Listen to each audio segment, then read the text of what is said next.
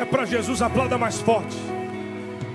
Ao nosso Cristo seja toda a honra, toda a glória, todo o louvor, toda adoração ao Rei dos Reis e Senhor dos Senhores.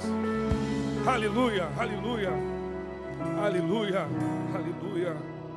Quem está sentindo Deus aqui? Quem está sentindo Deus aqui? Aleluia. Você trouxe sua Bíblia? É lógico, pega ela, abra sua Bíblia, liga sua Bíblia. Sei lá se está no, no, no, celular também, se está no seu iPad, no seu iPod, no seu iPin, no seu. Abra sua Bíblia comigo, capítulo 4 do Evangelho, segundo escreveu João. Eu acho que seria redundância falar que eu estou feliz demais, cara. Mas eu não estou feliz demais por estar aqui apenas. Eu estou feliz demais de viver isso aqui. Eu estou feliz demais de ver vocês aqui. Vocês são respostas da minha oração. Vocês são resposta da oração desses pastores, desses líderes, que há anos estão orando e dizendo: Jesus, levanta uma geração poderosa. Levanta uma geração poderosa. Levanta uma geração que influencie. E vocês são resposta desse clamor. Muito feliz demais. Pastor Joel, Deus te abençoe. Pastora Sunamita, vocês são do céu, cara. Eu amo vocês, amo a vida de vocês. É, a gente teve no Dois Suas Férias esse ano. Uma das cidades em que a gente passou no Dois Suas Férias foi lá, em Cocal do Sul. A gente foi é, é, constrangido com o amor com que vocês receberam os meus jovens, parte deles. E é uma alegria poder servir na Umadesc. Não, eu não sou tão atuante, eu sou muito relapso. Eu sou péssimo para olhar o WhatsApp, eu, mas é, é, é, muito bom estar junto com você e viver esse momento. Eu estou aqui para servir. Todos os nossos pastores, cumprimentando o pastor Joelson, eu cumprimento todos os nossos pastores presidentes, os nossos pastores auxiliares, todos que estão aqui, só para a gente ver quantos pastores presidentes nós temos aqui. Levanta, olha que coisa linda, cara, o apoio Desse, lá atrás também tem vários, vários, vários. Que Deus abençoe os senhores. Vocês são responsáveis também por esse avivamento que a gente está vivendo no nosso estado. Todos os pastores, de maneira geral, todos os pastores, pastores que estão aqui, levanta a mão. Glória a Deus. Quantos aqui são líderes de jovens? Ou fazem parte de alguma liderança? Agora, quem é jovem da Assembleia de Deus em Santa Catarina, sudoeste do Paraná, dá um tchauzinho assim para eu ver a juventude mais linda, cheirosa, cremosa, pentecostal do Brasil. São vocês. Amém? Glória a Deus. Cara, rever aqui os amigos, toda a equipe da nossa diretoria, uma desk é uma benção, todos vocês, o Black que me antecedeu. Uh, ver esses jovens proativos, avivados, isso é maravilhoso. Pastor Natanael, que foi nosso líder anterior, né, na Umadesc, Deus abençoe. João 4, você achou? Vamos lá? Vamos lá, Eliseu. Vamos lá. Capítulo 4 de Evangelho de João, o versículo 28. Eu vou ler uh, a partir do 28, mas eu vou começar a trabalhar a partir do versículo 3. Mas não vai demorar muito. Até 11h30 eu estou terminando aqui a introdução da misericórdia. Vamos lá? Capítulo 4 e versículo 28 do Evangelho de João. Deixou, pois, a mulher o seu cântaro e foi à cidade e disse àqueles homens: Vinde e vede um homem que me disse tudo quanto tenho feito. Porventura não é esse o Cristo? Saíram, pois, da cidade e foram ter com ele. Versículo 39 do mesmo capítulo. E muitos dos samaritanos daquela cidade creram nele pela palavra da mulher que testificou: Disse-me tudo quanto tenho feito. Indo, pois, ter com ele, os samaritanos rogaram-lhe que ficasse com eles, e ficou ali dois dias. Versículo 41 de João 4. E muitos mais creram nele por causa da sua palavra. E diziam à mulher: Já não é pelo que disseste que nós cremos, porque nós mesmos o temos ouvido e sabemos que este é verdadeiramente o Cristo o Salvador do mundo. Amém? Fica à vontade, sente, por favor. Pastor Adilson, pastor Adilson, graças a Deus é nosso lá de Florianópolis, né? A gente não negocia o passe dele. todos os músicos, as bandas, ministrações, a Elaine, o Josué, essa galera do céu que tocou aqui, vocês são uma benção. Queridos, é, o texto que a gente tem em mãos aqui, a partir do versículo 3, ele mostra Jesus deixando um lugar e indo para outro. Ele sai da Judéia e vai para a Galiléia. Mas no versículo 3, se você quiser ficar com a sua Bíblia aberta, ou se o pessoal do telão quiser me ajudar e colocar aqui atrás, se der também é lógico. É, o texto vai dizer que Jesus deixou Judéia e foi para a Galiléia. E o texto vai adjetivar esse percurso dizendo que Jesus fez isso outra vez. Era um trajeto recorrente, era um trajeto comum, é um trajeto que Jesus fez várias vezes em várias ocasiões. Agora, quando o texto diz que Jesus fez outra vez esse trajeto, nos transmite a ideia de continuidade, de sequência, de segmento. Não é um trajeto novo, não é um trajeto diferente, é um trajeto recorrente. E o texto, no versículo 4, vai usar uma palavra que é extraordinária. E era necessário passar por Samaria. Se você olhar o, o, aquele mapa que está no fundo da sua Bíblia, no finalzinho da sua Bíblia, você vai ver que Samaria fica logisticamente, geograficamente, entre Judéia e Samaria. Então, pela lógica do trajeto, era importante, era necessário passar por lá. Por quê? Porque era o percurso natural.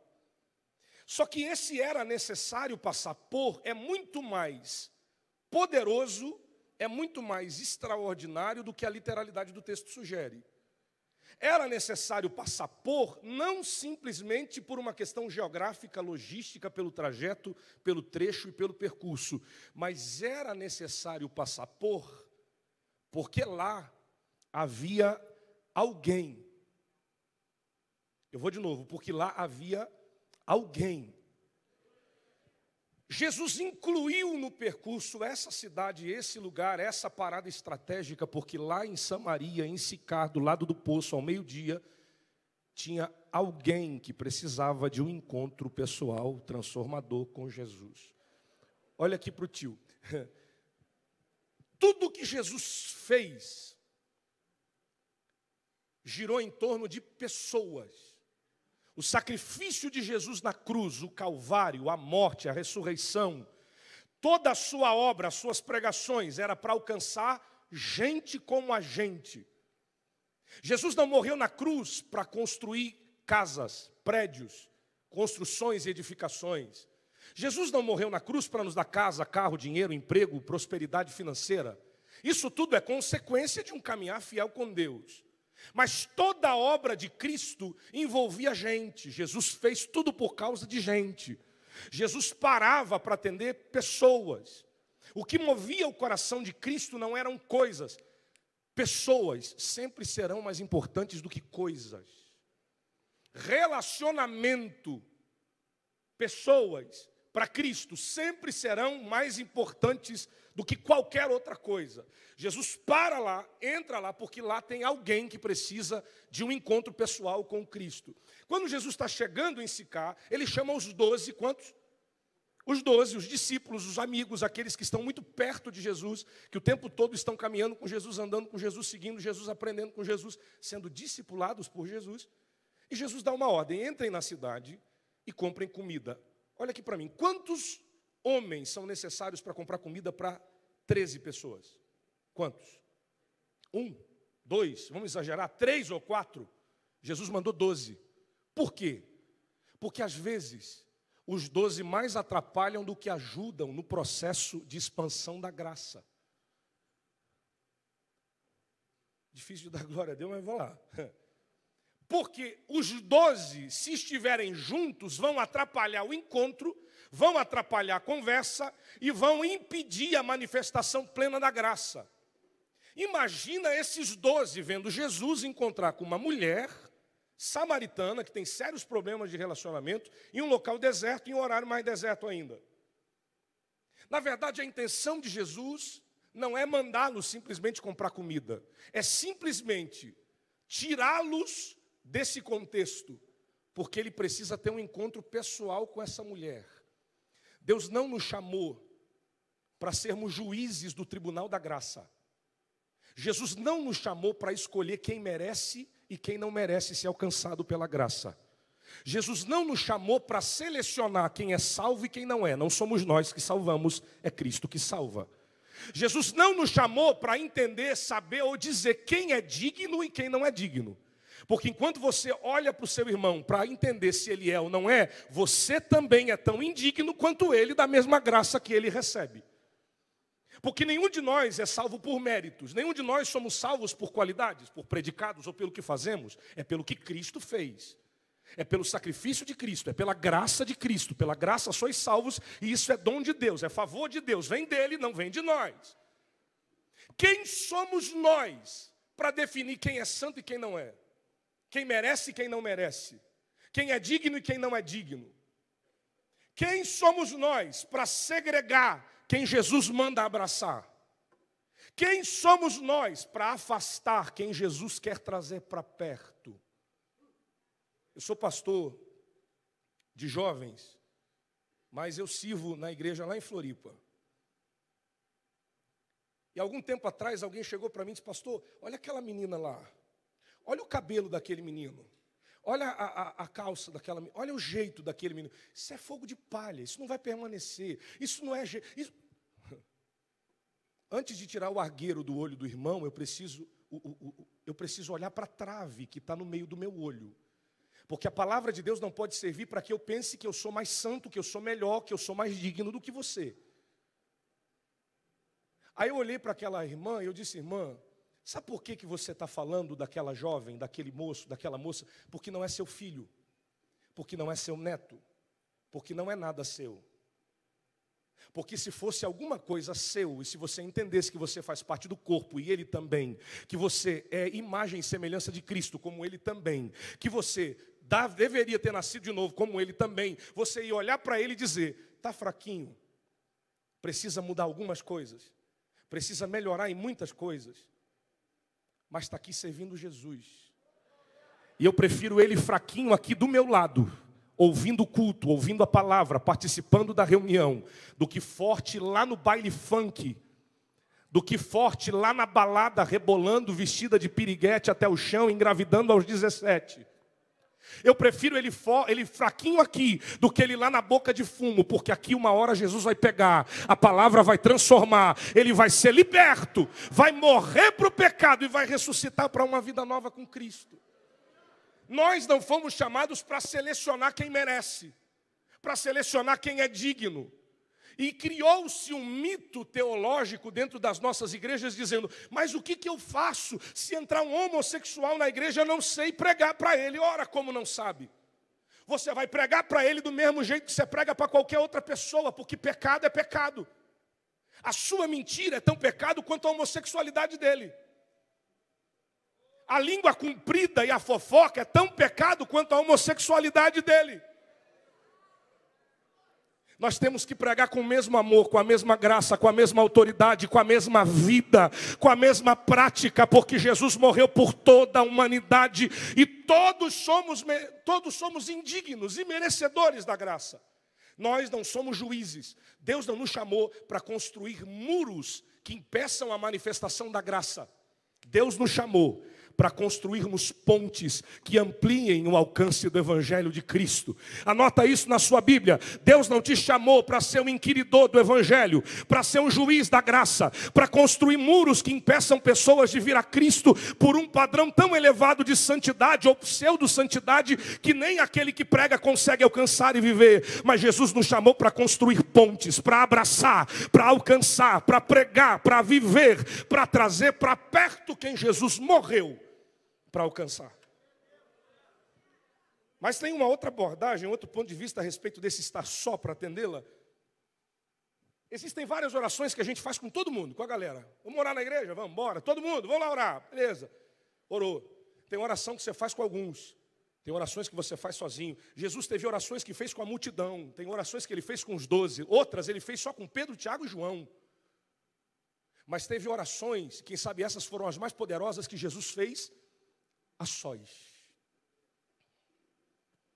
Eu só posso ser na sua frente o reflexo de quem eu sou a sós com Deus.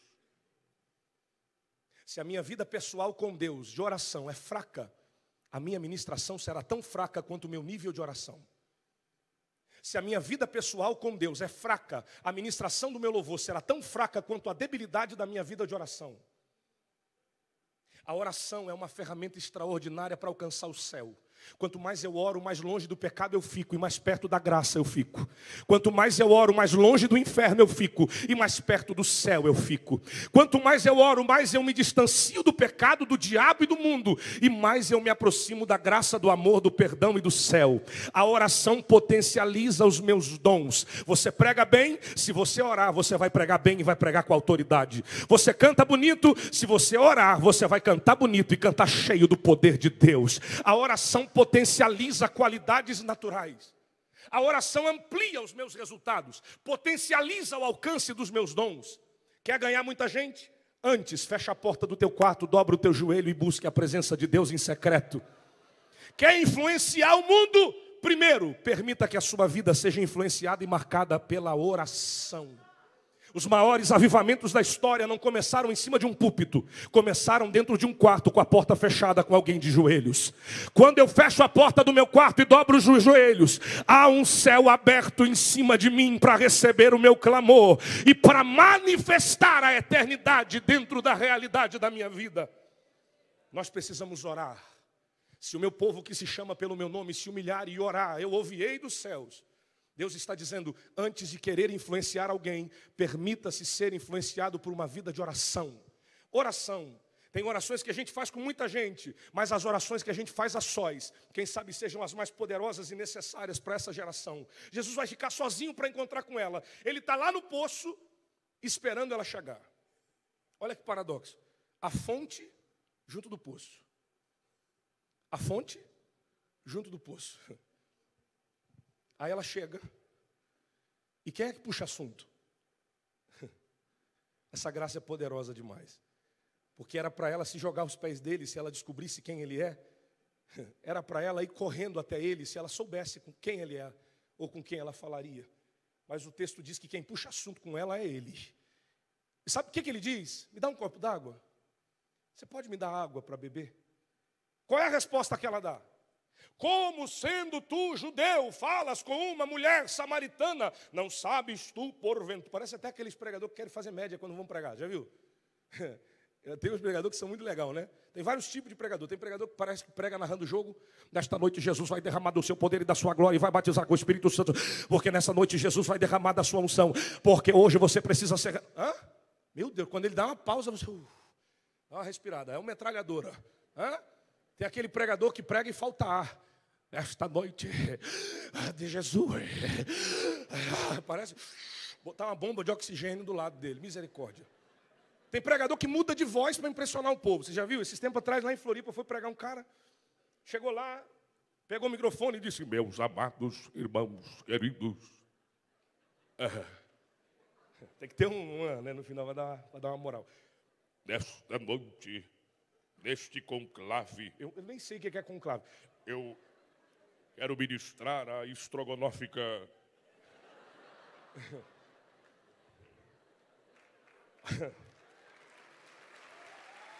a escalafobética. Palavra.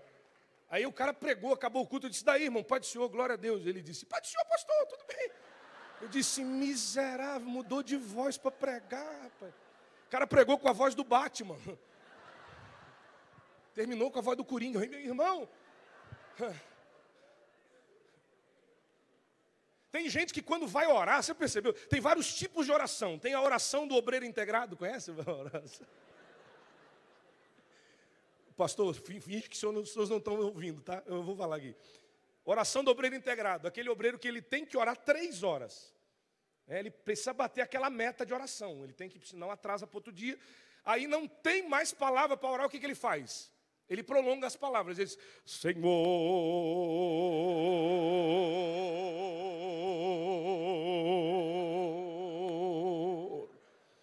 abençoa a tua igreja. Já deu cinco minutos de oração, por isso que o cara ora um monte, né? Tem aquele que quando vai orar, ele quer impressionar Deus, você já viu? cara tá falando contigo, padre, oi, irmão, beleza, tudo bem, legal, normal. Ele dobra o joelho, entrou no personagem. É, é, entrou no Jacinto Mano. Aí ele dobrou o joelho e disse: Amantíssimo e soberano Deus, aqui na tua presença eu estou nesta. Só quer orar com mais de quatro sílabas para impressionar Deus. Quem, com quem você pensa que você está conversando, brother? Oração é diálogo, oração é conversa, oração é abrir teu coração para aquele que te viu o dia inteiro, que viu você comentando aquela, aquela, aquele vídeo besta no Instagram com kkkkkk e um J no meio.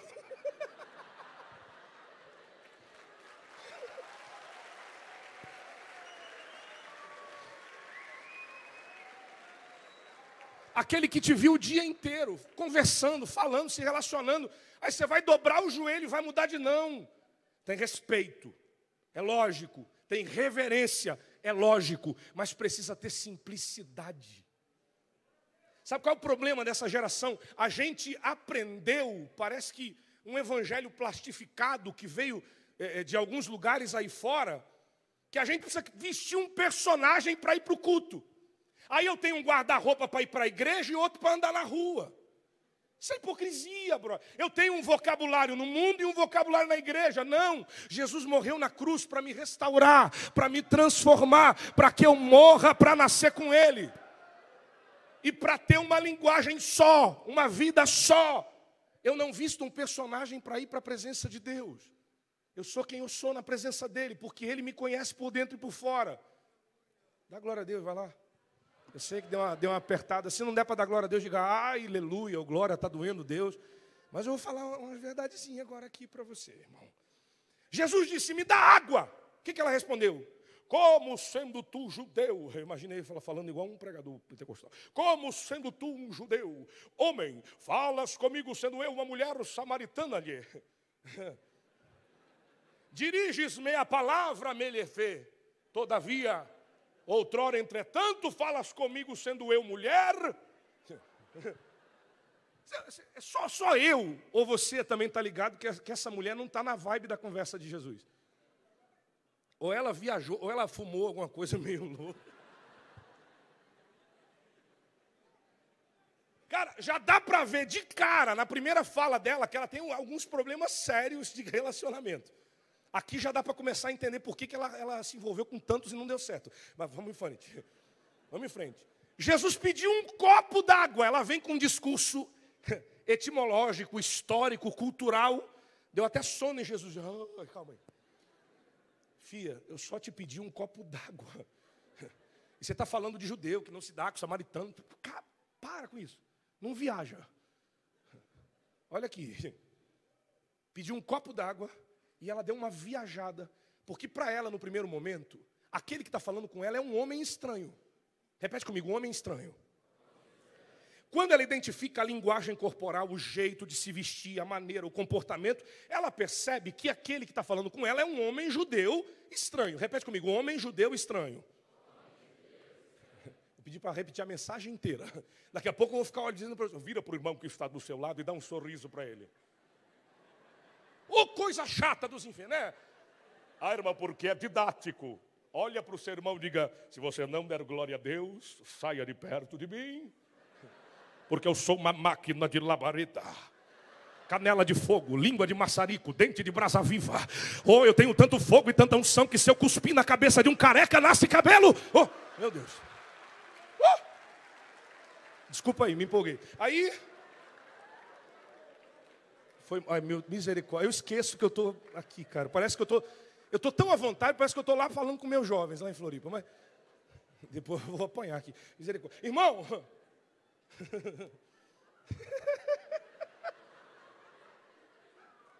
que demais isso, velho. Nunca imaginei que eu ia viver isso aqui. Nessa realidade. Amém. Vamos lá. Jesus pediu água e ela está viajando. A conversa de Jesus é simples e a dela é complicada. É esse o problema. Jesus é simples, o Evangelho é simples. Quem complica? Achei que você ia glória a Deus, por isso que eu fiz essa pausa dramática. O Evangelho é simples, vamos de novo, rebobina. Lembra da época da. Não, não tem ninguém da época da fita, que tem alguém da época da fita. Graças a Deus a gente foi liberto, né? Rapaz, eu, eu, eu, cresci na igreja, nunca me desviei, eu sou, sou, meio doido, mas eu nunca me desviei do caminho do Senhor. Sempre passei minha vida inteira dentro da igreja, porque eu me apaixonei por Jesus muito cedo, aprendi a amar Jesus muito cedo e a palavra. Aí eu ia cantar na igreja na época da fita, eu rebobinar. Esse verbo, essa geração nunca vai conjugar na vida. Eu rebobino, tu rebobinas, eles rebobinam. Não, você nunca vai falar isso na vida, porque essa geração não sabe o que é rebobinar. Rebobinava deixava um pouquinho, o finalzinho da última música para ouvir a, a, seguinte. Aí chegava para o irmão do som e dizia: Meu amado, eu conheço todos esses irmãos aqui, eu já fiz toda amizade com os irmãos do som para eles não cortar o meu retorno, para eles me ajudar. Depois no final é capaz dele jogar até uma fumacinha aqui. No santo do santo, tua fuma. É? Aí chegava para o irmão do som, dava uma fita para ele e dizia: Irmão, lado A. O Satanás entrava na conversa Sabe aquele meme da internet, aquele, aquele chifrudão vermelhinho, que chega do lado assim, lado B, lado B, lado B. Põe o lado B, põe o lado B.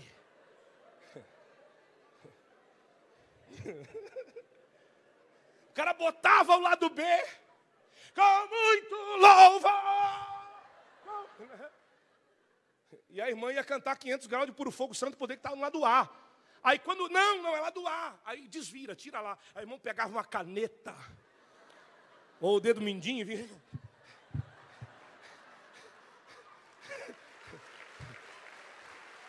Rapaz, tem uma porção de velho aqui também, rapaz. Aí, é, entregou a idade com essa palma.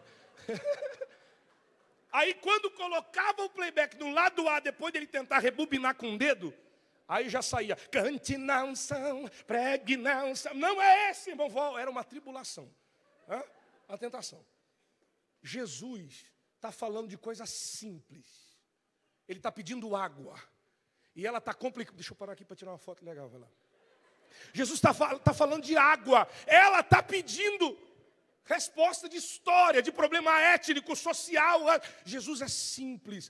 Irmão, vamos parar de complicar o Evangelho. O Evangelho é simples, é relacionamento, é estar na presença de Deus, é viver o que se prega e pregar o que se vive.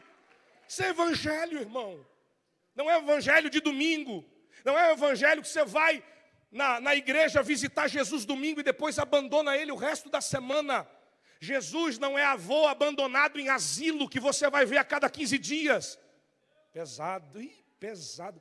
Apanhou e ainda está rindo. Aí, Jesus, Jesus, não quer te ver de vez em quando e te visitar de vez em quando. Ele quer ser companhia presente e constante todo dia na sua vida, baseado em um relacionamento simples.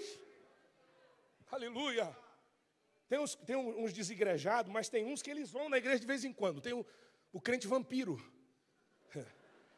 Ele vai na igreja só no dia de Santa Ceia tomar o sangue de Jesus e depois vai embora. Você nunca mais vê. Pesado, pesado. Você é demitido. Irmão, aí Jesus diz: Não, filha, não viaja. Se tu conheceras o dom de Deus, e quem é que te pede água, tu me pedirias água e eu te daria água viva. Jesus inverte os papéis. Ele diz: se você soubesse quem é que está falando contigo, você é quem me pediria. E eu te daria água, mas uma água diferente. Aí, olha a resposta dela. Essa mulher é meio maluca. Ela diz assim: como? Você acabou de me pedir água, agora está me oferecendo água? Eu não estou entendendo nada. Tu não tem balde, tu não tem corda, tu não tem copo, tu não tens com que tirar água desse poço. Porventura, olha ela, olha ela. Porventura és tu maior do que Jacó, o nosso pai, que abriu do poço, bebeu dele, bebeu seu gado, seus animais. Tu é maior que. Ela não faz ideia de com quem ela está conversando. Exatamente igual a uma geração que inunda igrejas neopentecostais e contemporâneas, mas que não fazem ideia de quem é Jesus. Cantam sobre Jesus, pregam sobre Jesus, mas não conhecem Jesus de verdade aqui. Conhecem Jesus apenas nas canções. Conhecem o Jesus apenas do arrepio nas costas. Uh! Senti uma vibe diferente. Olha, uh! Mas não conhece Jesus de relacionamento. Ela está ela tá falando de copo, Olha aqui para mim. Jesus diz: se você soubesse quem é que fala contigo, você me pediria água, eu te daria água viva. Viva. Repete comigo, água viva. Olha eu sendo chato de novo. Meu Deus do céu. mas Deus vai me dar graça. Aí ela responde falando de copo, de balde, de poço, de água parada. Jesus está falando das coisas do alto, de água viva, de coisas espirituais, de coisas do céu. Ela está falando de coisas materiais e terrenas. Sabe por que a nossa oração não flui? Porque a gente não sobe de nível. Porque enquanto a gente vai dobrar o joelho para orar, o que toma conta da nossa oração são assuntos humanos, materiais e carnais. Você dobra o joelho e diz: Jesus, será que estou eu desamparada?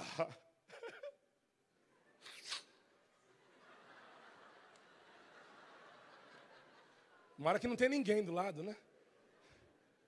Jesus, será que não, não vou eu casar-me a ex? Esse dia chegou uma menina para mim e disse, pastor, ora por mim, porque eu estou desanimada, eu não quero mais viver, porque eu acho que eu vou ficar solteirona, ninguém me quer, ninguém me ama, eu não vou casar nunca na minha vida. Eu disse, calma aí, minha filha, quantos anos você tem? 89? Uhum. Aqui é uma parte profética da palavra, recebe aí que tem gente que está tá, tá pensando. Aí, ela disse, para de brincadeira. Não, quantos, quantos anos você tem? Você já está na terceira idade, não casou, o que, que houve? Você está com quantos anos? Ela disse, eu já estou com 20. Eu disse, uau, você quer um, uma cadeira de roda, um andador? Você quer um corega para segurar a dentadura? Dá um Google aí, descobre o que é corega. Aí, ela disse, não, pastor, disse, filha, você tem a vida inteira pela frente.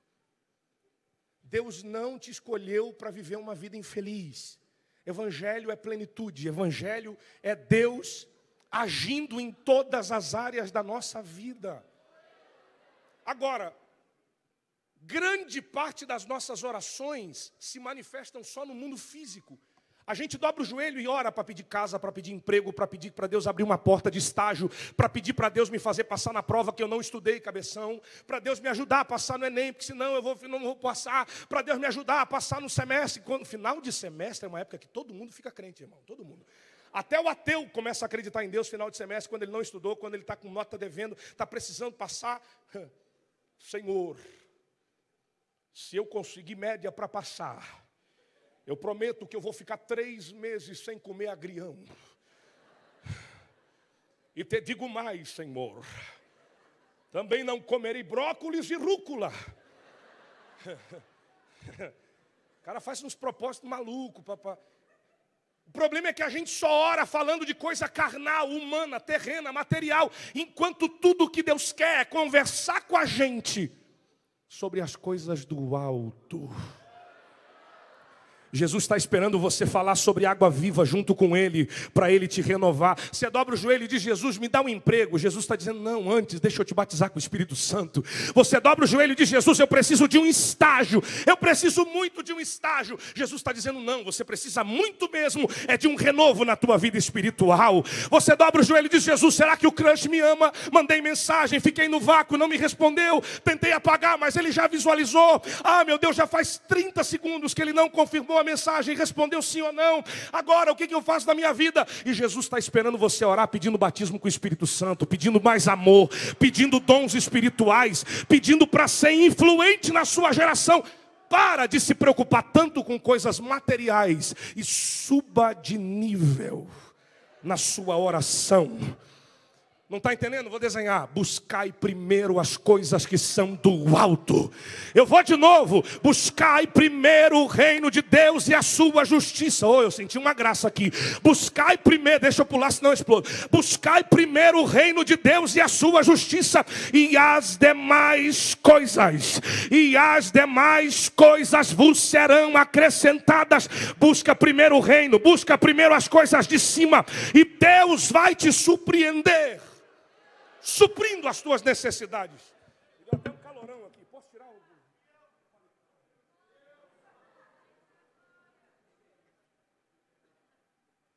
Irmão, deixa eu afrouxar a gravata aqui. Irmão, eu passo a toalhinha assim, eu estrago a franja. Irmão, aí, só careca pode fazer piada com careca. Não vem no final, não vem no final do culto e diz, aí careca, vamos tirar uma foto. Te conheço, rapaz. Esses dias um, um cara chegou para mim e disse, daí seque. Eu disse, hum, Fala, bro. Te conheço, cara. né? Só careca. É igual gordo. Só gordo pode fazer piada com gordo. Né? Para não ofender. Tamo junto. Irmão, dá glória a Deus aí, senão. Jesus está falando de coisas do alto, ela está falando de coisas da terra. Aí Jesus diz: Não, mulher, você não está entendendo. Se você beber da água do poço, você vai voltar a ter sede. Mas se beber da água que eu tenho para te dar, você. Ah, se você não der glória a Deus com essa, brother, nunca mais vai ter sede.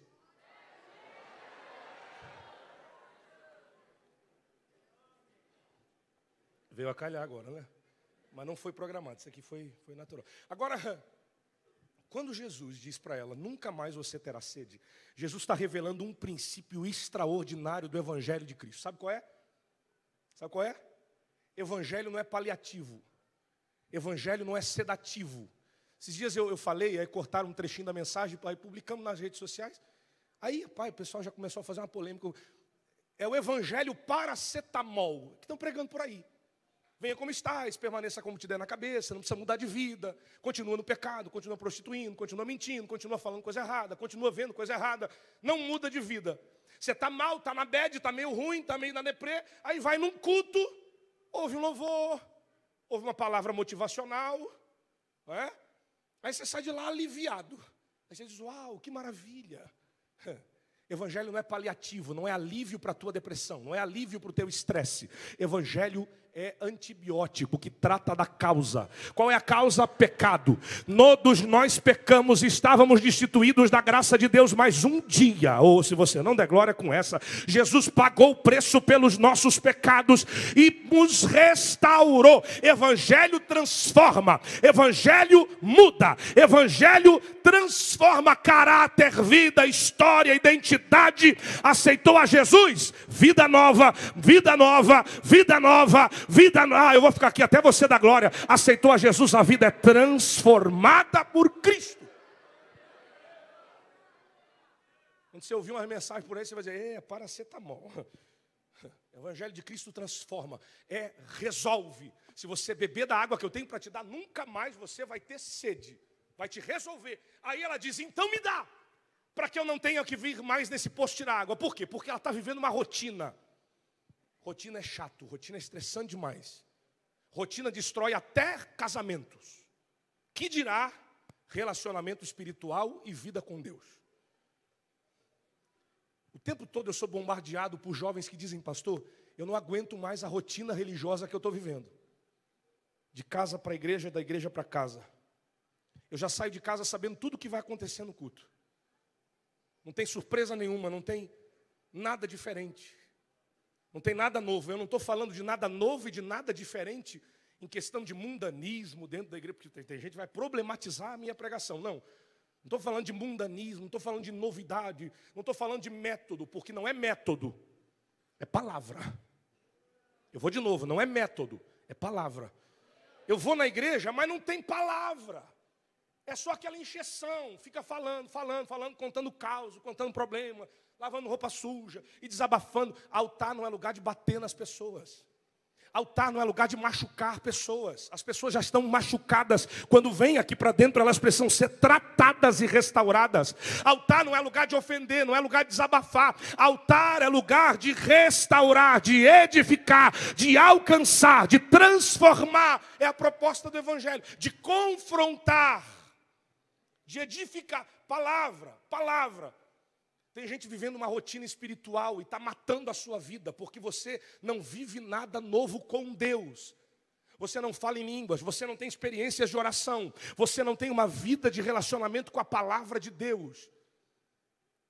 Todo dia a mesma coisa. Essa mulher estava cansada da rotina. A rotina dela, de casa para o poço, do poço para casa, de casa para o poço, do poço para casa. Pegava o cântaro vazio, ia para o poço, enchia de água, voltava para casa, a água acabava, voltava para o poço, enchia de água, ia para casa, a água acabava, voltava. Cansou?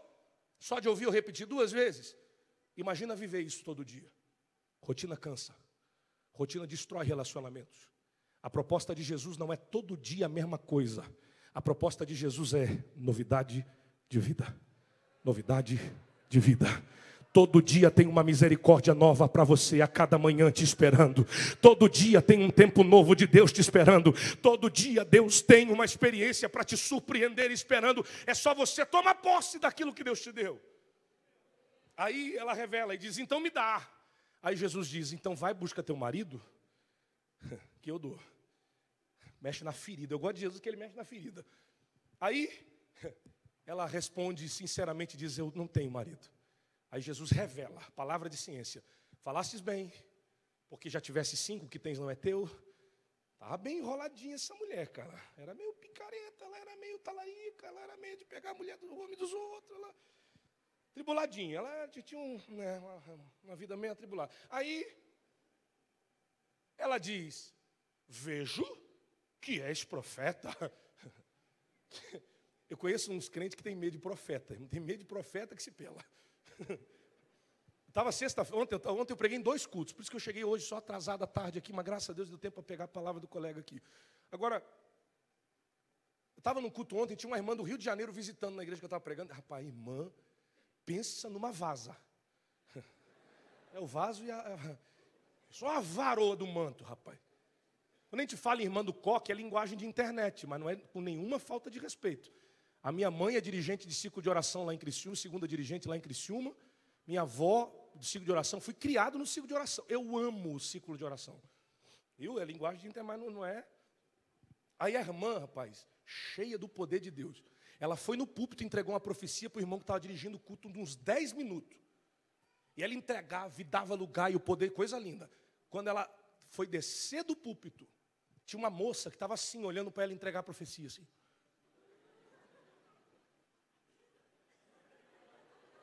Tentando falar linguagem labial para entender o que a irmã estava profetizando, porque crente é curioso, irmão. Curioso, que a gente gosta de saber o que está pegando na vida dos outros, né?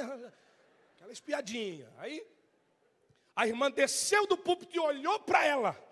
Ela estava aqui, ela.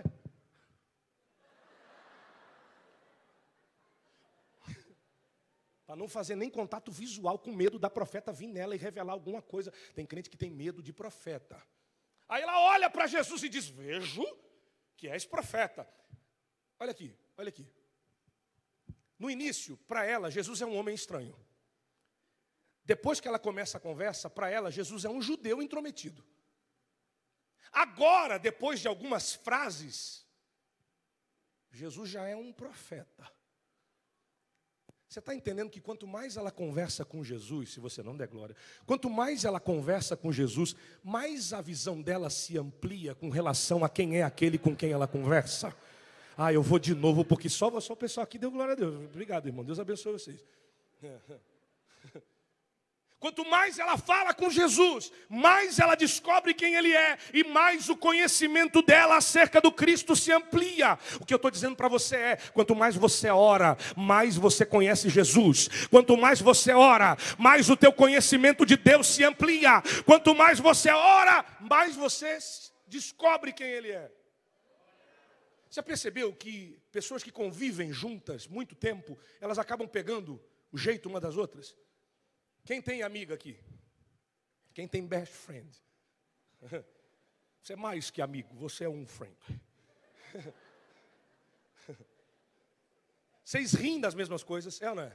Sabe aquele amigo besta que você só marca vídeo idiota no Instagram? A minha mulher, o Instagram dela.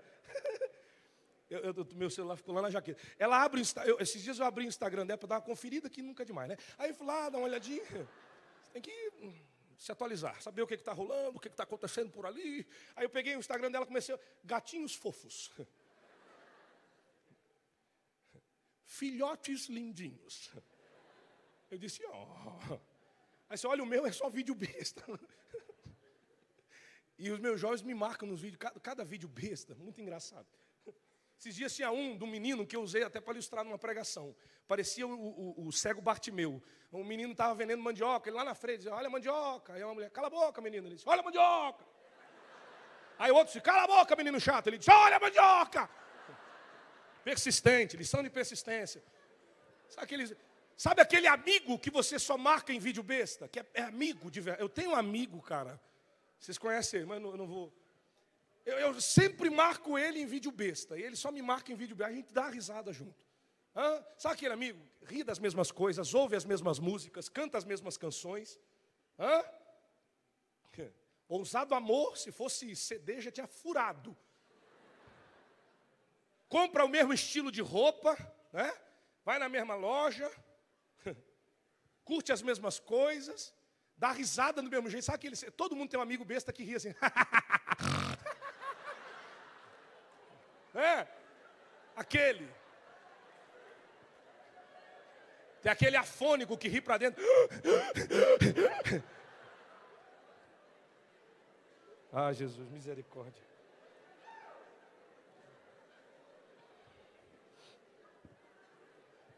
Melhor amigo. A convivência aproxima tanto. aproxima tanto as pessoas que faz com que elas fiquem parecidas. Esses dias eu fui pregar na Paraíba. Tem nordestino aqui? Tem nordestino aqui? É, eu sei que tem.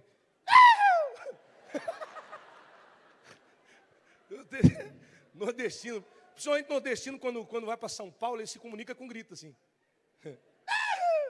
Aí, é nordestino. Aí, eu pregando lá na, na Paraíba, desci. Eu vou, vou, ter que falar, agora eu, agora eu me sabotei. Né? Cheguei no aeroporto, porque todo pregador que se presta tem que ter um testemunho no aeroporto. Né? Eu não tenho testemunho, eu conto história engraçada do aeroporto. Aí, chegou no aeroporto, todo pregador ele tem que dizer, estava no aeroporto Todo pregador que se preze ele tem que ter um testemunho no avião, no aeroporto, que qualifica. Você já viu que qualifica? Você nunca vê um pregador contando testemunho. Eu estava na rodoviária. Peguei o ônibus pinga-pinga. Saí de Criciúma em direção a Capivari de Baixo. né? Não fala, porque parece que não dá moral. Eu sou de Criciúma, porque eu puxei lá para o sul. Né? Saí de Pinhalzinho com destino a Chapecó. Quando estava eu na altura. Não, não tem testemunho rodoviário em ônibus, né? Porque é coisa de pregador pobre. Né? Não, não conta. Agora, primeiro voo que pregador. É engraçado, todo pregador catarinense, primeiro voo que ele pega é Floripa Chapecó. Cara, glória a Deus pelos irmãos aqui do Oeste e do Sudoeste que paga passar. Cadê a galera do Sudoeste e do Oeste? maravilha de Deus, cara. Primeira vez que eu vim pregar aqui para o oeste do estado e pagaram uma passagem de avião, eu disse: agora o meu ministério está sendo honrado. Cara, eu fiz uma campanha de oração, Jesus, coloca uma bruxa do meu lado, um, um macumbeiro, para eu converter alguém, um artista, mas um artista no Floripa Chapecó não vai ter. Jesus, faz dar uma turbulênciazinha de leve, para eu ter o que contar, Jesus estava no avião e deu uma turbulência. Aí os irmãos, oh, esse pregador é bom, anda de avião, cara. né? É ou não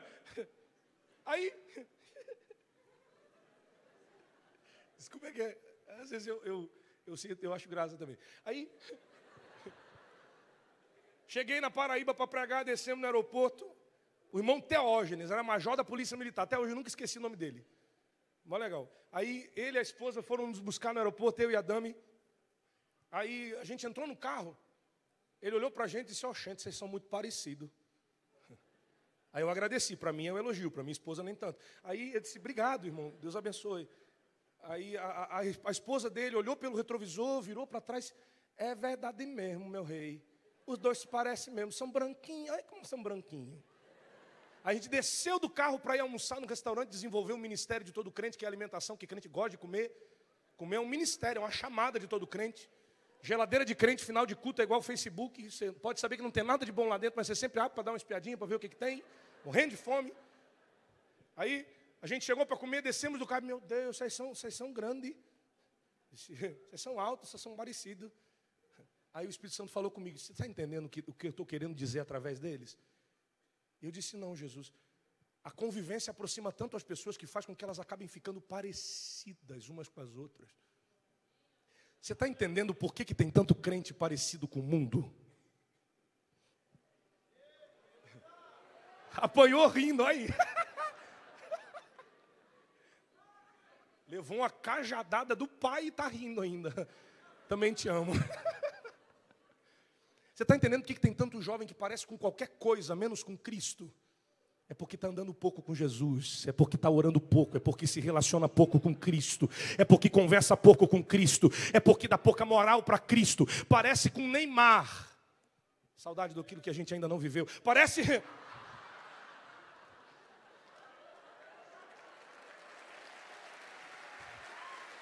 Isso que é poeta, isso é, isso é um poeta contemporâneo, Black. Isso é poeta.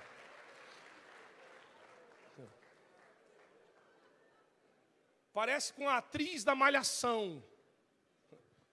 Parece com, com, qualquer, mas não parece com Jesus, porque está andando pouco com Jesus. Você está andando com a pessoa errada.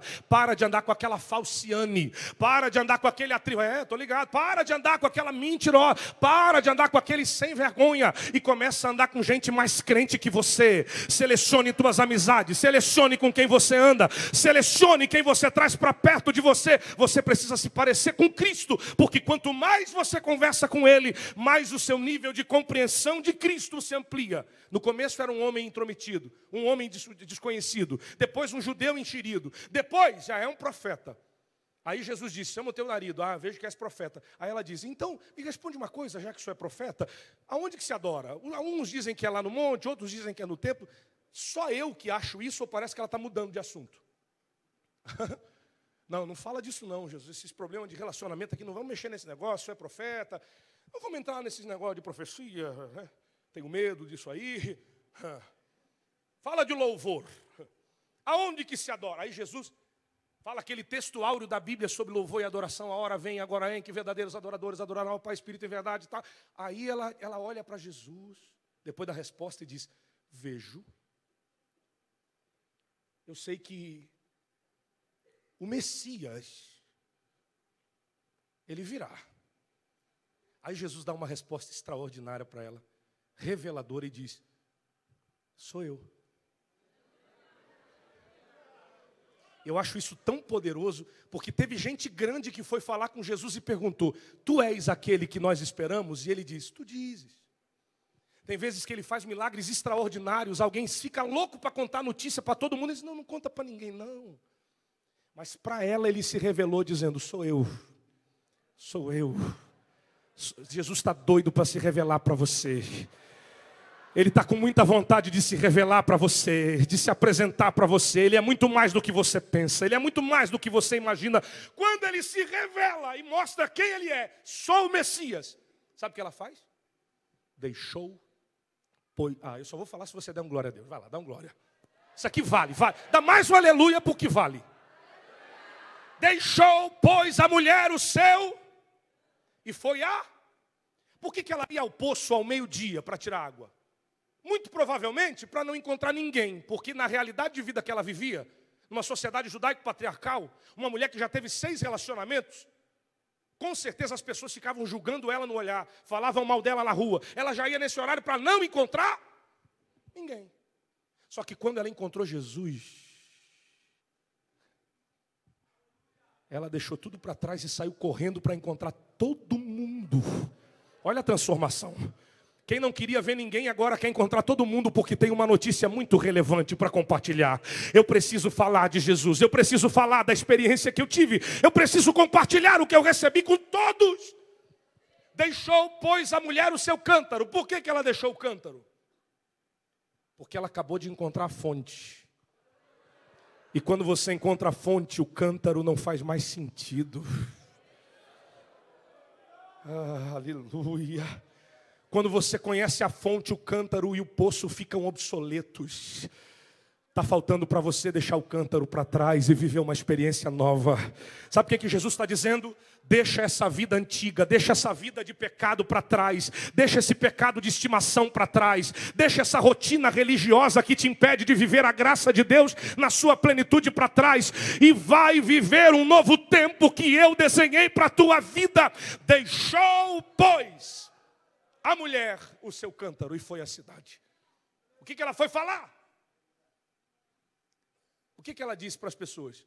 Conheci alguém. Imagina, olha para mim, irmão, vamos, vamos entender isso aqui. Essa mulher teve cinco relacionamentos, não deram certo, estava com um que não era dela, seis. Ela está igual aquela menininha que o moço crente, cheio de Deus, que vai de terno e gravata na igreja, que já é pregador, sabe? Toda igreja tem uns, uns meninos desse, cheio do Espírito Santo, quer ir para o seminário, quer fazer a obra de Deus, quer ser um missionário. Aí ele olha, vê uma menininha na igreja e diz, eu vou chegar nela. Toma coragem, faz uma oração, vai lá nela e diz, a paz do Senhor varoa. Minha amada irmã, vamos fazer um evangelismo juntos? Nada de imposição de mãos, nada de evangelismo em língua, só um evangelismo mesmo. Uma conversa.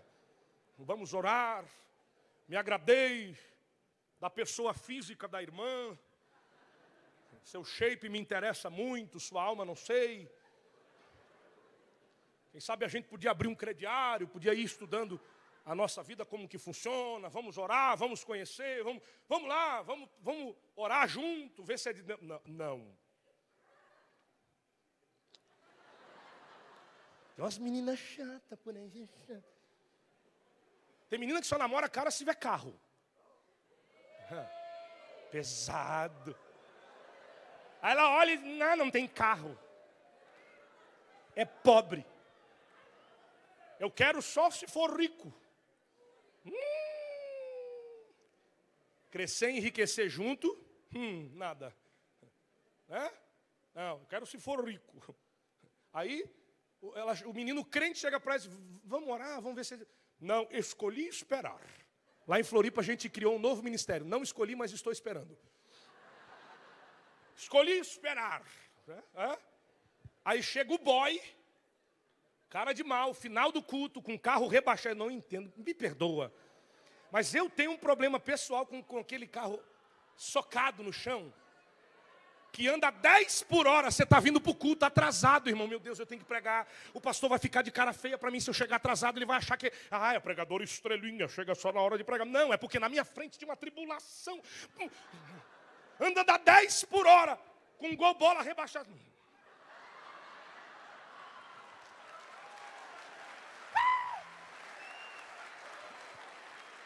Dá vontade, irmão. Né?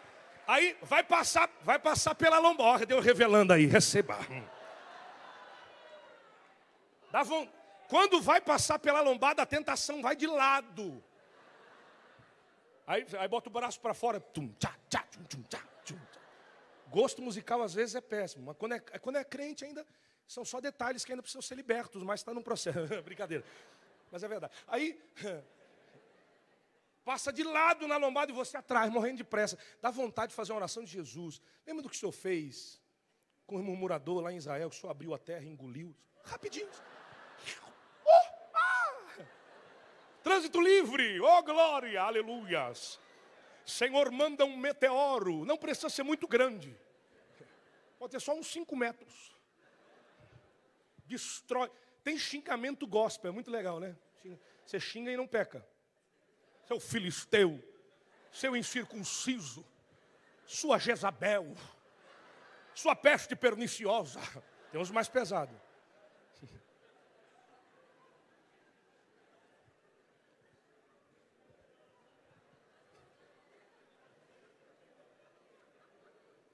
Ei, ela deixou tudo para trás e foi correndo na cidade. E o que ela disse? Conheci alguém Pensa uma mulher com a fama que ela tem, chegar para a cidade e diz: Conheci um homem. O povo assim, mais um.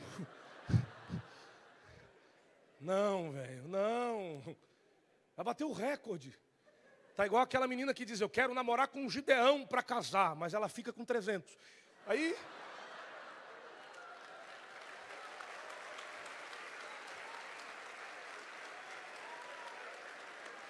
Essa é nova, essa é nova, recebe aí.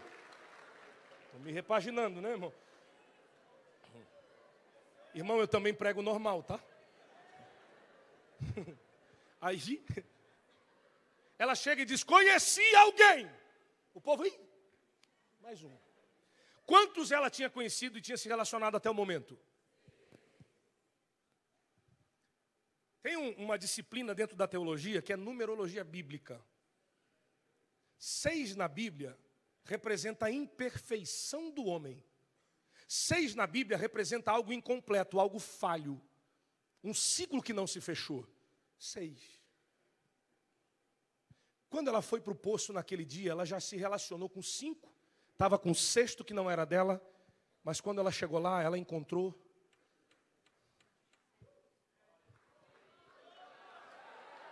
Eu amo pregar para crente pentecostal por isso, cara. Você não precisa nem concluir frase. Crente, eu amo os, os, irmãos reformados, os batistas, os presbiterianos, são nossos irmãos. Mas bom mesmo é ser pentecostal. Você está pregando aqui, daqui a pouco alguém diz, glória, aleluia. Na minha igreja tem uma irmã que diz assim, olha aí, ó. Esses dias ela saiu com uma nova, eu estava pregando, ela disse, ó, oh, comidinha boa do céu, papai. Eu disse, opa. Essa é crente mesmo. Outro dia um disse assim: Jesus cheiroso. Isso é base bíblica, né? Ele é a rosa de Saron, é cheiroso mesmo. Tem aqueles crentes GPS que fica dando dica para o pregador: é por aí mesmo, Jesus. Aí eu prego, opa, vou, vou, ficar mais aqui. Aí o pregador dá uma cajadada, tem gente que gosta de apanhar. Dá uma cajadada, ele fala mesmo, Jesus. Aí o pregador, opa, fica corajoso, é por aqui o caminho. Vai dando dica, é bom, esses irmãos é bom. Ser pentecostal é bom, irmão. Lá em Floripa, esses dias deu um acidente aéreo numa vigília. Meu menino na unção do aviãozinho, um braço aberto, oh, glória. O outro rodando da cabeça com cabeça, caíram os dois.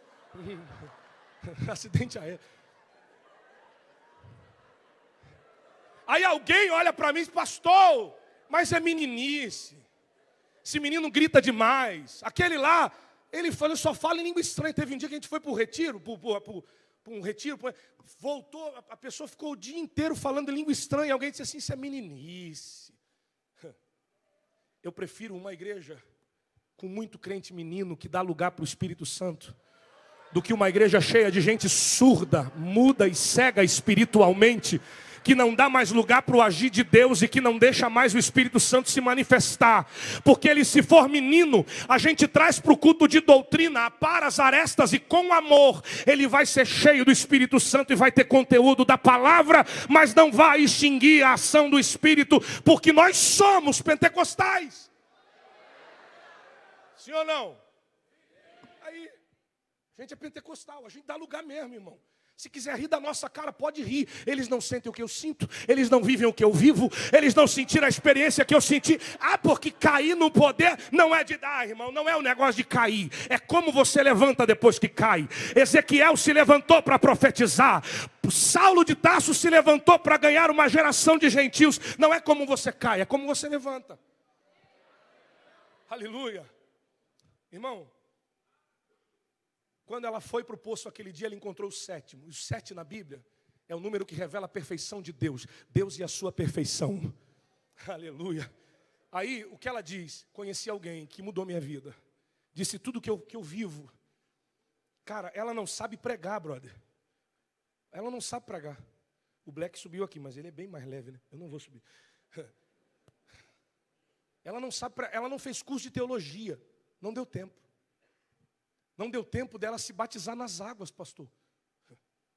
Não deu tempo de ela esperar o Pentecostes em Atos 2 para depois sair pregando. Não deu tempo. Sabe por quê? Porque a necessidade de compartilhar Jesus era tão urgente. Oh, senti Deus aqui. Liga para mim não, que eu dou risada, depois eu choro ao mesmo tempo. A necessidade de compartilhar Jesus com a cidade era tão urgente que ela precisou sair correndo e deixar tudo. Ela não, ela não sabia pregar, ela não sabia o que era exegese, o que era hermenêutica, o que era homilética, mas ela tinha uma mensagem para entregar para aquelas pessoas. Conheci alguém que mudou minha vida. Aí alguém perguntou: quem é esse? Eu não sei direito, eu ainda estou em processo de conhecimento. Preciso conversar um pouco mais com ele para saber direito quem ele é. Mas porventura não seria esse o Messias? Ela gera expectativa, leva a cidade inteira para conhecer Jesus Jesus. E a cidade inteira aceita a Cristo por causa dessa mulher maluca. Sabe o que eu preciso dizer para você para encerrar? Ufa, está terminando, graças a Deus. Sabe o que eu preciso dizer para você? Deus te chamou para influenciar em algum nível em alguma realidade, Deus te chamou para marcar esse tempo, para marcar essa geração, para viver algo extraordinário de Deus. Deus chamou você para isso. Deus escolheu você para ganhar aquela, aquele bairro. aquela escola, aquela faculdade, aquela sala de aula.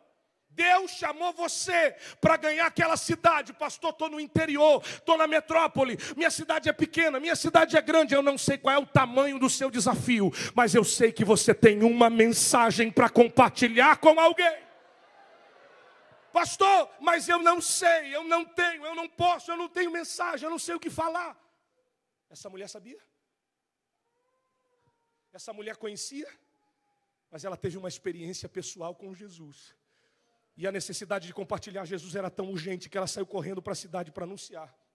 Olha para mim, para alcançar os samaritanos, Jesus usou apenas uma mulher problemática. Para alcançar Decápolis, lembra do ex-endemoniado gadareno? Quando ele foi até Jesus e disse: Deixa eu ir ter contigo, deixa eu ir contigo junto. Jesus disse: Não, volta para a tua. Ele era da região de Decápolis.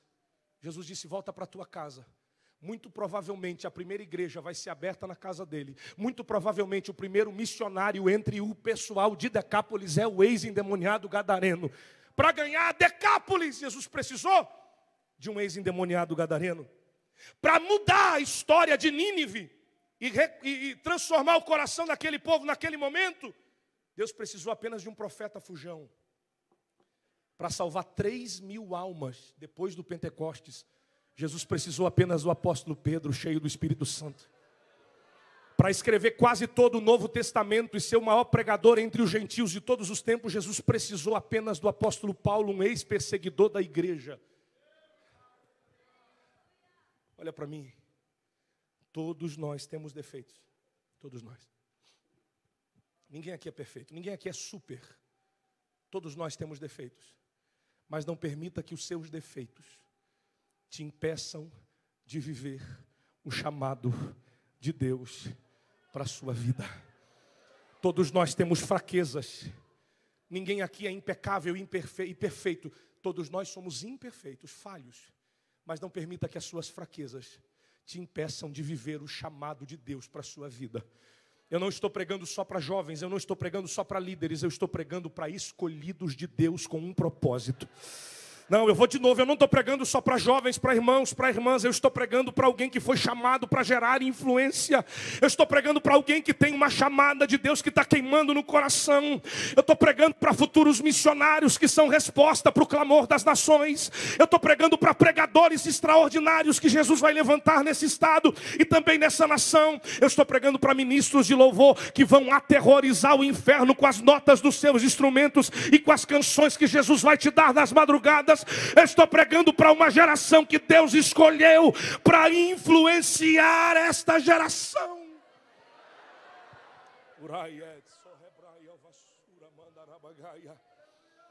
Eu estou pregando para gente que foi chamada com um propósito.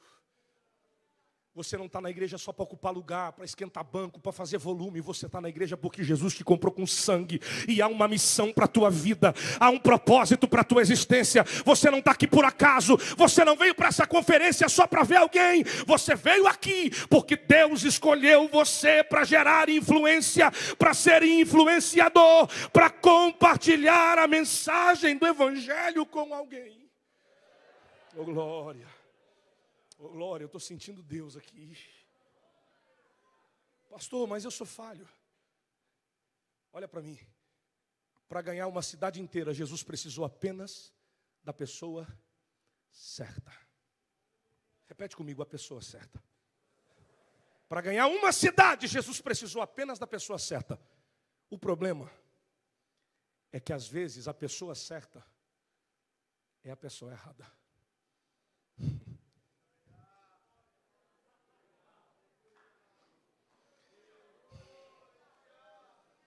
Alguém pegou.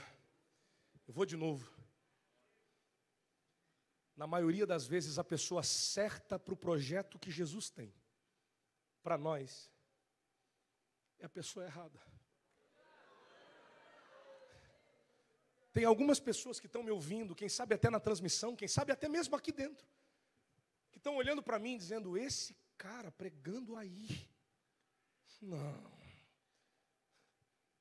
Era para ter um teólogo com um microfone no pedestal. Eu sempre achei mó legal que negócio de microfone no pedestal, que é chique. Cara intelectual, aqui, né? É massa. Não era para. Olha quanta, quanta palhaçada que esse cara falou, quanta bobagem que ele falou. Porque tem gente que só acha defeito.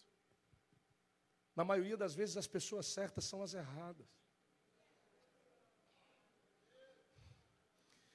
Irmão, eu, eu, eu, eu mexi em áreas aqui muito fortes. A gente apanhou rindo aqui. Mas Deus está tratando com alguém. Na maioria das vezes, você que é a pessoa certa para um projeto de Deus se acha a pessoa errada. Aleluia. Não estou mais pregando, estou revelando pela palavra. Eu estou pregando para filhos de pastores que estão me ouvindo aqui. Você cresceu vendo o teu pai apanhar, vendo o teu pai sofrer. E o céu está apontando a tua vida inteira para ti, dizendo: Você é a pessoa certa, eu tenho um chamado para você, eu te escolhi, e você foge. Você diz: Eu não, eu sou a pessoa errada. Eu não quero sofrer o que meu pai sofreu. Eu estou pregando para gente que Jesus está falando, me ajuda aí. Vem comigo, Arthur. Estou pregando para gente que está me ouvindo pregar e está dizendo, cara, mas eu sou tão imperfeito. Tem dia que eu estou voando, que eu estou nadando no azeite. Mas tem dia que eu estou na bed. Tem dia que eu estou no auge, dando glória a Deus, falando língua estranha, chorando na presença do Pai. Mas tem dia que eu estou, eu estou duvidando de tudo. A gente é assim, ninguém é super, a gente é de carne e osso. Nós somos seres humanos, nós somos falhos, nós somos pequenos. Vou pegar pesado, eu vou falar o que Deus me deu para falar, irmão. Eu, eu não vou fazer rodeios. Deus não te escolheu porque você é bom. Deus não me escolheu porque Ele disse: Esse cara é legal, vai dar certo. Não, não. Tinha tudo para dar errado. Eu sou meio maluco, imagina. Assembleia de Deus ah, numa conferência de jovens. Eu sou assembleano, cresci na igreja. Desse jeito, com esses. Não, não dá, não cabe no formato, no não, não. Na maioria das vezes a pessoa certa para Deus é a pessoa errada para nós. Às vezes a gente se acha errado para o propósito, mas você é a pessoa certa que Deus escolheu apesar de você. Ou oh, como assim? Apesar dos seus erros, apesar das suas falhas, apesar das suas quedas, apesar das suas frustrações, Jesus ainda ama você.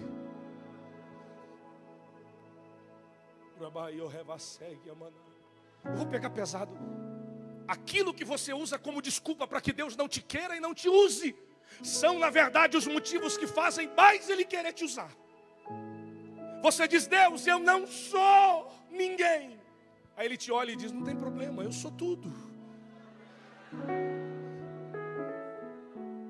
Você olha e diz: Mas Deus, Jeremias, eu não sei falar. Não tem problema, colocarei as minhas palavras na tua boca. Você diz: Senhor, eu sou muito pequeno. Ele diz: Uau, legal, é isso aí que quanto menor você for, mais da minha presença vai ter que atuar na tua vida para que o meu propósito se realize, porque o poder de Deus se aperfeiçoa nas nossas fraquezas. A matéria-prima para a atuação do poder de Deus não são as tuas qualidades, e sim os teus defeitos. Tem uma geração de jovem deprimido dentro da igreja e a gente não pode fechar os olhos para isso uma geração vindo para a igreja que não está sendo tratada por muitos lugares, por muitos de nós líderes. Jesus está dizendo: Eu te quero, eu te aceito, sangrando, sujo, doente. Eu aceito você, eu te amo, eu morri na cruz por ti, mas eu não vou te deixar do jeito que você está. Eu vou sarar tuas feridas, eu vou perdoar os teus pecados, eu vou te fazer uma nova criatura. Os motivos que você usa como desculpa para que Deus não te queira são os motivos que fazem Deus mais desejar te usar. Porque quanto menor você for, mais de Deus tem que agir na sua vida para que o propósito se realize. O poder de Deus se aperfeiçoa em nossas. Por isso que Paulo disse: quando estou fraco, é aí que fico forte. Porque quando eu me sinto fraco, eu vou para a presença dEle, e a presença dEle me completa, me preenche, me renova, me alegra, me anima, me, me, me satisfaz. E eu saio da oração como um gigante renovado, fortalecido. Olha para mim, todos nós temos falhas, defeitos, mas não permita que os seus defeitos te impeçam de ser usado por Deus. Preparei uma listinha para a gente hoje aqui. Pequena. Noé se embriagou com a sua própria vinha. Moisés era gago. Jeremias era muito novo e não sabia falar. Isaías tinha lábios impuros. Abraão era velho demais. Gideão era o menor da sua casa. Jonas tentou fugir de Deus. Davi, o menor da família. Saulo era perseguidor da igreja. Pedro era impulsivo e instável. Tomé era incrédulo. Zaqueu era corrupto. Timóteo era inseguro. A samaritana tinha problemas de relacionamento. Raabe era prostituta. Sara tinha falta de fé e era estéreo. Marta e Maria duvidaram de Jesus. Ana não podia gerar. Maria, mãe de Jesus, teve medo. Qual é a sua desculpa?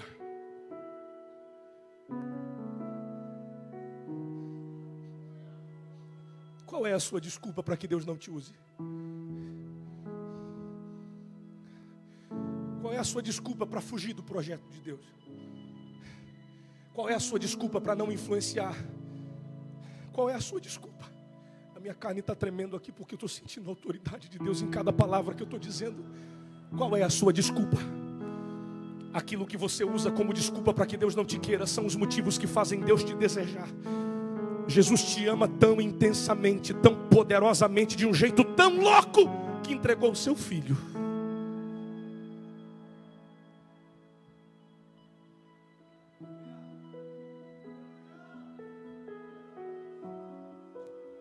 Eu sinto Deus aqui. Eu sinto Deus aqui.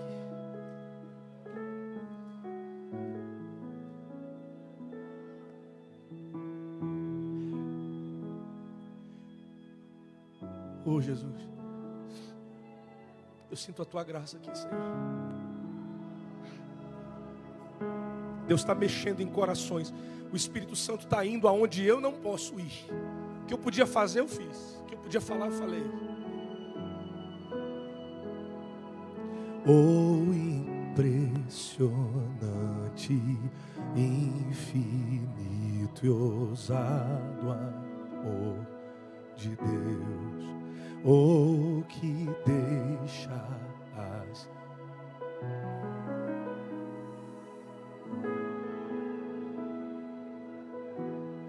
Não posso comprá-lo, nem merecê-lo mesmo assim se entregou. Oh, impressionante, infinito. A gente não merece, a gente não é digno. A gente é cheio de falhas, de fraquezas, mas Ele nos ama apesar das nossas fraquezas. E hoje Deus te trouxe aqui em Piratuba. Tem gente que fez mil quilômetros para vir aqui. Tem gente que pediu dinheiro emprestado para vir para a conferência e pagar a hospedagem e a comida. E você não sabe nem como é que vai voltar. Eu vou dizer como é que você vai voltar. Você vai voltar cheio da autoridade de Deus para influenciar a tua cidade. E aquela cidade não será mais a mesma, porque Deus está escolhendo escolhendo a pessoa certa. A pessoa certa que parece ser a pessoa errada, mas que cabe exatamente no projeto de Deus. Oh, oh meu Deus.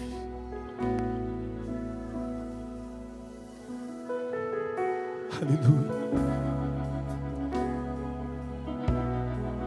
Oh Jesus. Estou sentindo uma graça dele aqui. Como eu amo seu nome. Tens o nome mais lindo que eu conheço. Como eu amo seu nome. Meu Jesus, como eu amo seu nome o nome mais lindo que eu conheço. Como eu amo seu nome. Oh, oh, oh, meu Deus, como eu amo seu nome. Tens o nome mais lindo que eu conheço. Como eu amo seu nome. Qual é o som? Qual é o som de quando Deus desce na terra? Qual é o som? Qual é o som? Meu Deus, canta comigo, vai! Qual é o som? Qual é o som? Qual é o som? Qual é o som? E este é o som do carpinteiro batendo a porta. Do carpinteiro batendo, batendo, batendo. Quem vai abrir para ele aqui? E este é o som do carpinteiro batendo a porta. Do carpinteiro. Receba a glória dele que está descendo sobre este lugar. E este é o meu som.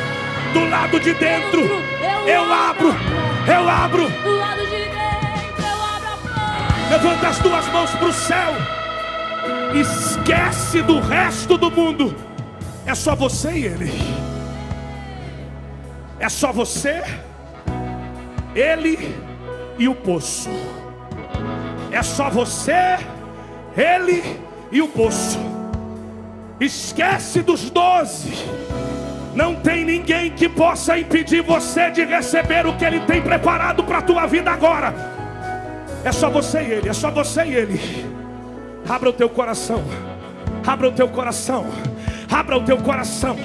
O Espírito Santo falou comigo enquanto eu orava que ele iria batizar com o Espírito Santo, que ele iria dar dons espirituais, porque eu creio no Pentecoste, eu creio no poder de Deus, eu creio no manifestar dos dons, eu creio na autoridade da palavra que eu prego. E se Deus é nessa palavra que eu estou pregando, receba de Deus, receba, põe pressa. E este é o som do carpinteiro batendo a porta, do carpinteiro batendo a porta. Com pressão. Qual é o som? Qual é o som de quando Deus desce na? Qual é o som? Qual é? Mas esse, mas esse é o som do lado de dentro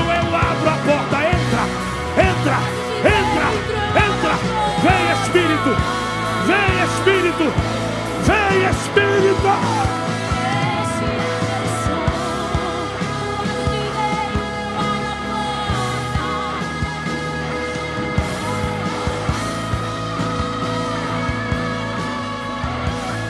Segura, segura.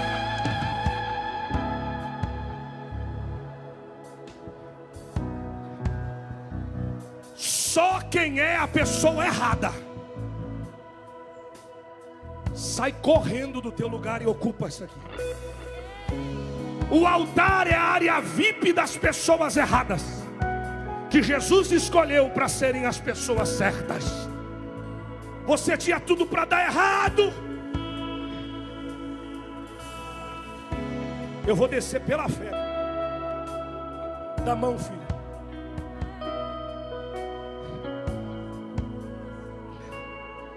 Tinha tudo para dar errado. E alguém pensa que deu. Mas eu te amo tanto, tanto, tanto, tanto. Tu é tão precioso para mim. Que eu te digo, tu não és a pessoa errada. Tu és a pessoa certa. Porque nessa cadeira, às vezes com a boca fechada, tu pregas muito mais do que muita gente com uma hora de pregação em cima de um púlpito. Tu és a pessoa certa.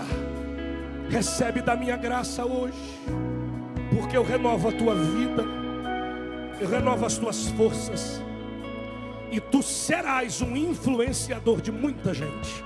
Assim diz o Senhor para ti. Às vezes a pessoa certa parece que é errada.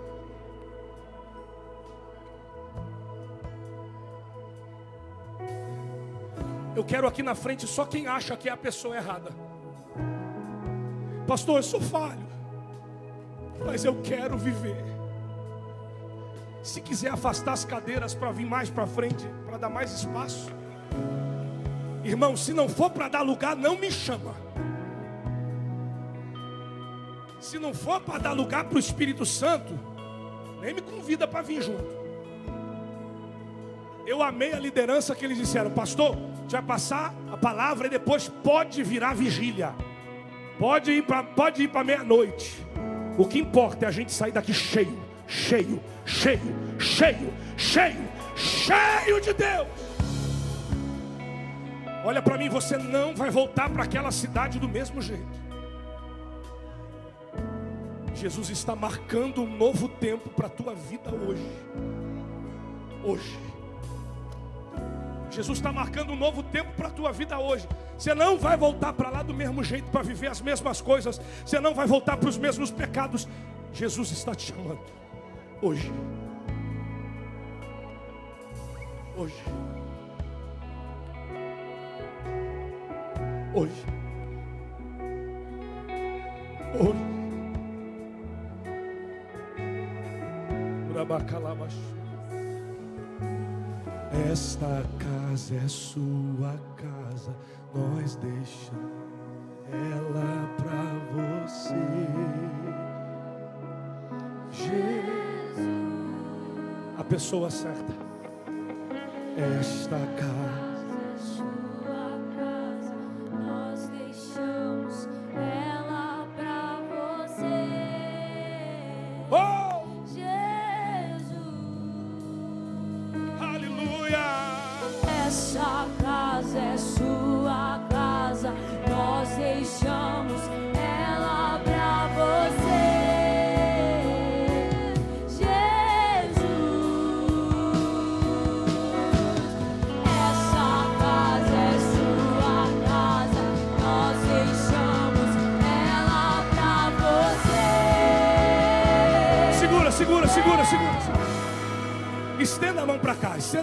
Deus falou.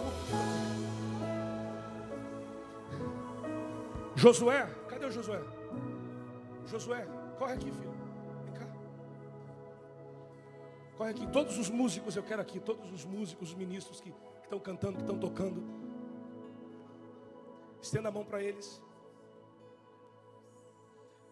Deus está derramando uma unção nova, um renovo. Uma unção para romper. Romper com uma religiosidade falida e hipócrita. Romper com um novo tempo. Vocês foram chamados para influenciar uma geração através da música. E o Espírito Santo me mandou fazer isso. Todos os jovens vão estender a mão para vocês. E Deus vai derramar um renovo sobre a vida de vocês, músicos, cantores. E Deus falou comigo que enquanto vocês estiverem tocando, vai soprar uma brisa do. Isso aqui é para crente espiritual. Se você não crê, vai soprar uma brisa do Espírito Santo sobre essa casa. E enquanto eles estiverem tocando os instrumentos, Jesus vai renovar, vai batizar, vai dar variedade de línguas, vai ter jovem que vai ser tomado pela glória de Deus. Quem crê, quem crê, quem crê. Estenda a mão para cá, estenda a mão para cá, estenda a mão para cá, Senhor. Nós abençoamos essa geração de músicos. Eles representam muitos de vocês que estão aí com as mãos levantadas, que cantam, que tocam, que ministram. Você que é músico, receba de Deus uma unção poderosa, um toque diferente do céu sobre os instrumentos. Quando vocês tocarem os instrumentos, haverá unção nas mãos de vocês, haverá unção na voz de vocês, nas baquetas, nas cordas, nas teclas, nas vozes. Haverá uma unção poderosa e quem crê nisso, diga amém. Põe pressão nesse teclado, vai, vai, vai.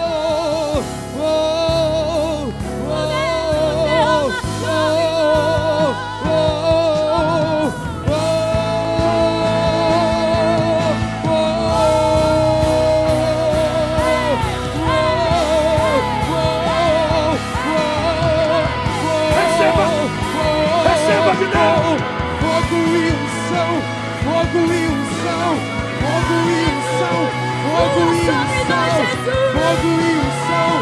fogo e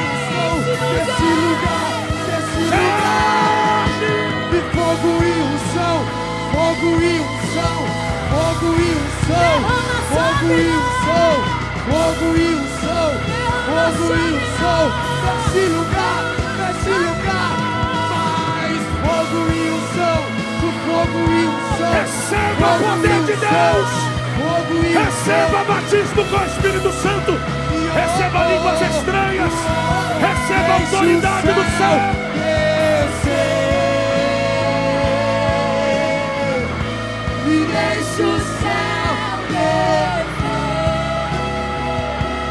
Deixa o céu